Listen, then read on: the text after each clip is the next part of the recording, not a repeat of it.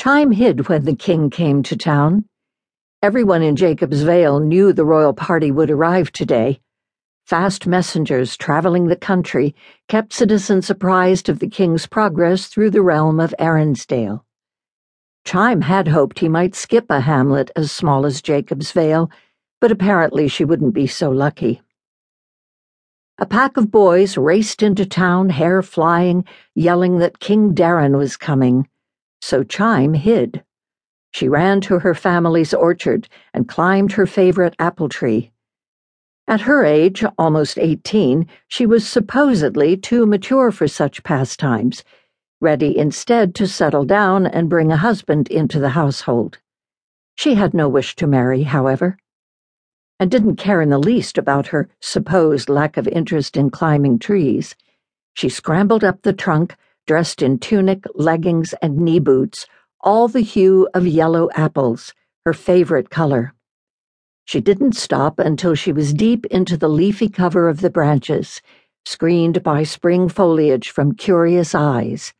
Royal eyes. Actually, it wasn't the king who inspired Chime to flee the town and stash herself in a tree. She feared a far more imposing person, Della No Cozen, one of Darren's top advisors. Della served as the mage mistress for Castle Suncroft. Pah, Chime muttered.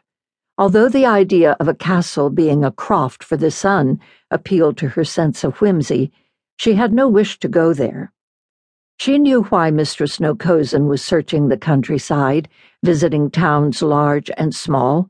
Oh, yes, she knew. They were looking for shape mages, the adepts who use circles, cubes, spheres, and other shapes to create spells. Well, they wouldn't find any here, not if she had any say in the matter. Although Chime's parents realized she carried the shape mage gifts, neither had ever pressured her to reveal her talents. Besides, if she left Jacob's Vale and went to Suncroft, her family would have one less person to help in the orchards. Chime loved her family, and she loved tending the trees, especially when they blossomed and brought forth fresh, succulent apples. Thinking of fruit, Chime spotted a particularly juicy apple. She plucked it and settled herself more comfortably in the branches. Then she peered through the leaves at the dusty road beyond the trees and past it to the hills. In the distance, the first riders of the king's party had appeared over a ridge outside the town. Taking a bite of her apple, she sat back to watch them arrive. The stately procession crested the ridge like a wave of people. Chime had to admit they made an impressive sight. Warriors rode great horses with golden bridles.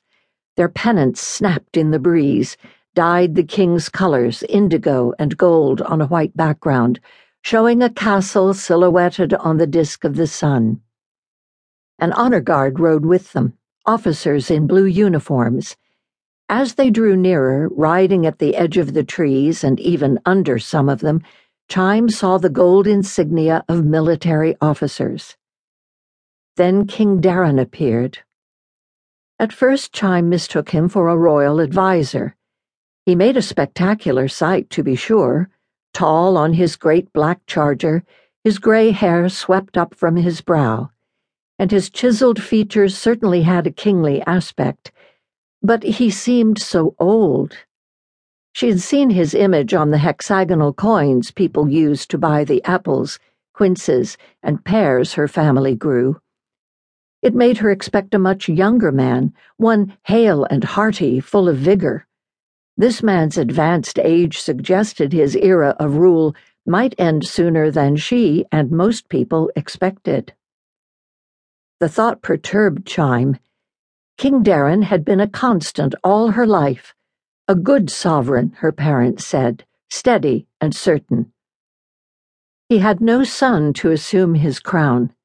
The prince had died years ago, lost in an orb carriage accident with his wife and their young child, a boy named Jared.